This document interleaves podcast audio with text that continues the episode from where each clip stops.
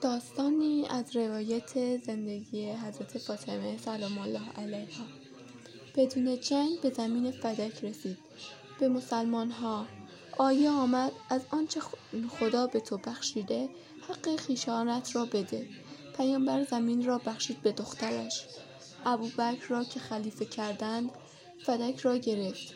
فاطمه رفت پیش ابوبکر گفت چرا چیزی را که پدرم به من بخشیده, بخشیده از من گرفته اید؟ ابوبکر جواب داد اگر مالکی شاهد بیاور. علی و ام ایمن شهادت دادند. خلیفه نامه نوشت. فدک مال فاطمه است. عمر آمد. نامه را که دید داد زد. این زمین قنیمت مسلمان هاست در ثانی علی از این ماجرا سود می‌برد.